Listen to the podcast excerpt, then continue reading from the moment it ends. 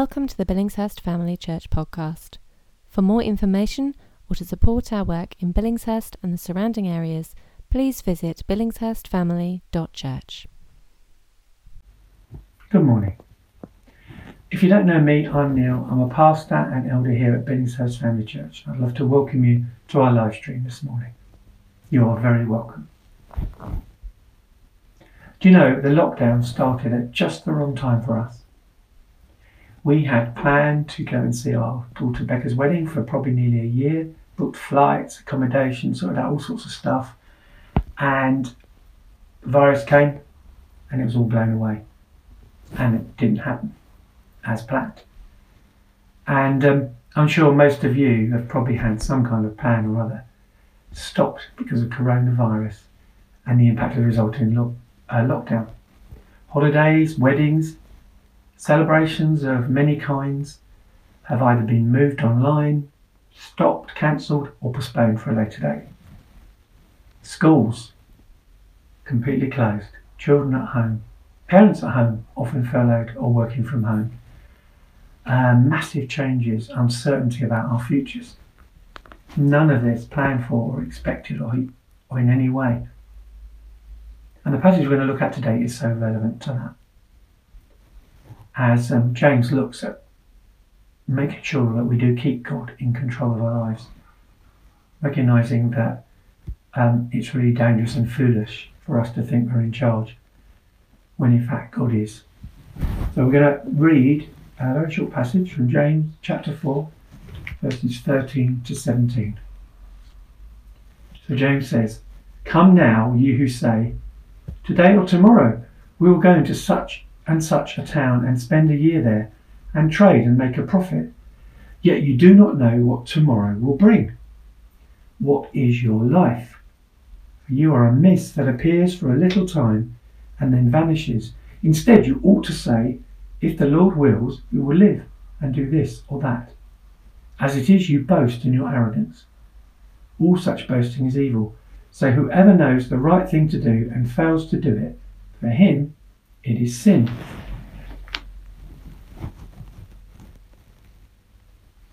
Now, the first thing when we look at this passage is to note that James is talking to people who believe in Jesus. He's challenging specific individuals. They are living out their lives pretty much as if God did not exist and has no call on their lives or what they do. The specific people he's talking to are Christian merchants or traders. These they have an attitude that they are completely in control of events and they arrogantly presume that God will bless what they will do and it will happen the way they want because they're followers of Jesus. They ignore the fact that everything they have already is because of His goodness and grace and that maybe God might just have different ideas for what they're going to do with their lives. And James is not, as such, saying that it's wrong to make plans, or even to make money. He's actually addressing the sin of presumption. Not a word that many of us use today. And it can have more than one meaning, but in this context, it means an arrogant, disrespectful attitude towards God, presuming rights and abilities that are actually God and not ours. And they come from, they stem from a wrong understanding about ourselves. First of all, about life. That we can expect a full and long life. About choice. That we are the masters of our destiny. That we can decide something and make it happen. And about ability. That our success or failure is down to our activity and competence alone, and no other factors come into play. And James finishes by telling that this kind of presumption is a sin. What he calls a sin of omission, where we fail to do something good that we should do. And to God, that is as bad as a sin of commission, where we do something that we should not do. And it's one of those sins, I think, that we spot very easily in other people, in other believers. And yet, we can be completely oblivious to it ourselves you know, in this area, I thought I was okay. I'm a Christian leader. I kind of make my decisions based on what God wants in general. I'm not perfect, but I try my best. But I was quite surprised by the almost fury I had about my parents being scuppered. And it's a challenge, isn't it, when you when that kind of thing happens, to make us realise that we are all prone to live our lives, forgetting to involve God and to make Him involved from the beginning and the end. And like all of us, I face that challenge of wanting to be in control when God should. And James is eminently practical. In these few verses, he reminds us about three things about us, which, if we keep them in mind, if we remember them, they help to keep our feet on the ground and they help us to avoid this arrogant presumption. And the first one is that is our ignorance. You know, James tells us that we can't even be sure what will happen next week, let alone a year from now. Jesus tells a parable about a rich fool in Luke 12, 16 to 21. A man who great harvest, he builds big barns, puts it all away, it's all done and dusted, right, he's ready for retirement, for a nice easy life and enjoy all the hard work that he's done. And then God just comes and says, You foolish man, today is your last day. You're going to die. And he loses all of that. So we don't know what's going to happen in the future. And then our frailty. He uses a really good picture, doesn't he, of this morning mist. You know, a mist is insubstantial. The closer you get to it, the less you can see it. And it fades away very quickly. The wind blows it away, the sun burns it off, and it's gone. And that is how brief and fragile our life is our existence on the earth. And we need to know that, we need to remember that. And then we need to remember our dependence. That everything that we have, we are completely dependent on God for everything we need, for everything that we have, and everything we are going to have. And we are totally dependent on His protection and His care in our lives. Now, James, no doubt, had his older brother Jesus in mind. Jesus, the man who was the only human being who ever lived in total recognition that God is in charge and let God be in charge of his life. You know, he willingly put aside all the benefits of him being God to be ignorant of what was going to happen to him in the future. That he would wait until the Father revealed day by day, moment by moment, what was going to happen to him. To him. He was willing to be limited like us to the point to be frail like us, to the point where he gave up his life and died for us. And he was totally dependent on God for all of his needs and on the Father's protection and care. And Jesus showed us by the way he lived and what he achieved that the best way to live life is totally under God's control. And that's especially true when you see what he achieved and what he did as he broke the power of sin and death on the cross. He enabled everyone who comes to him in faith to know the grace of God and be set free from their sins, showing us that it's possible to live like this and what difference living like this makes. And you know what? It's okay for us to be ignorant, frail, and dependent. In John 14, verse 6, when Jesus talks about him being the only way to God, he says, I am the way and the truth and the life, and no one comes to the Father except through me. He showed us the way, the way to salvation, the way to know God and the way for God to know us. And in that, we are then happy to be dependent upon God because we know what He's like. And we know that He wants the best for us. And that's the right way to live.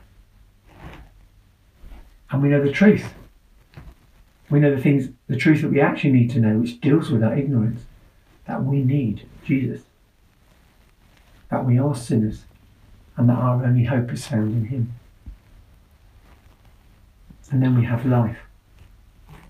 And this isn't just life now, this is eternal life he's talking about. So, yes, we are frail and our lives are temporary, but it is truly only temporary. So, it's okay to be ignorant, frail, and dependent because of who God is and because of what Jesus has done for us. And I think when I talk about God having to be in charge, that many of you might be too concerned that you're giving up too much to do that and not do what you want. And in a way, you're right, because as James tells us to follow Jesus, we must let him be in charge. But in a way, you're also totally wrong, because what we lose is not worth keeping compared to what we gain as he brings us from death to life, from ignorance to understanding. And I would encourage you to consider that the price of what you give up is worth it when you follow him and for all that you gain. And I would love you to speak to somebody or get in touch with somebody here at Billingshurst Family Church to find out more. And I would love to speak with you. And I want to encourage you as well about my own personal story of my recently scuppered plans. It was hard to deal with, it was an emotional time, and it was difficult for us. But I have been so encouraged to see what God has been doing with my daughter and the way that she has trusted God and got on with her life and waited patiently to be able to get married, which she was able to do a week last Friday. And thank God, Sue and I and Dan were able to join in with that too, along with um, Ron's family as well. And I was even able to ask that question as their pastor asked, who, who is here to give this woman away in marriage? And I was able to say a nice loud, I do.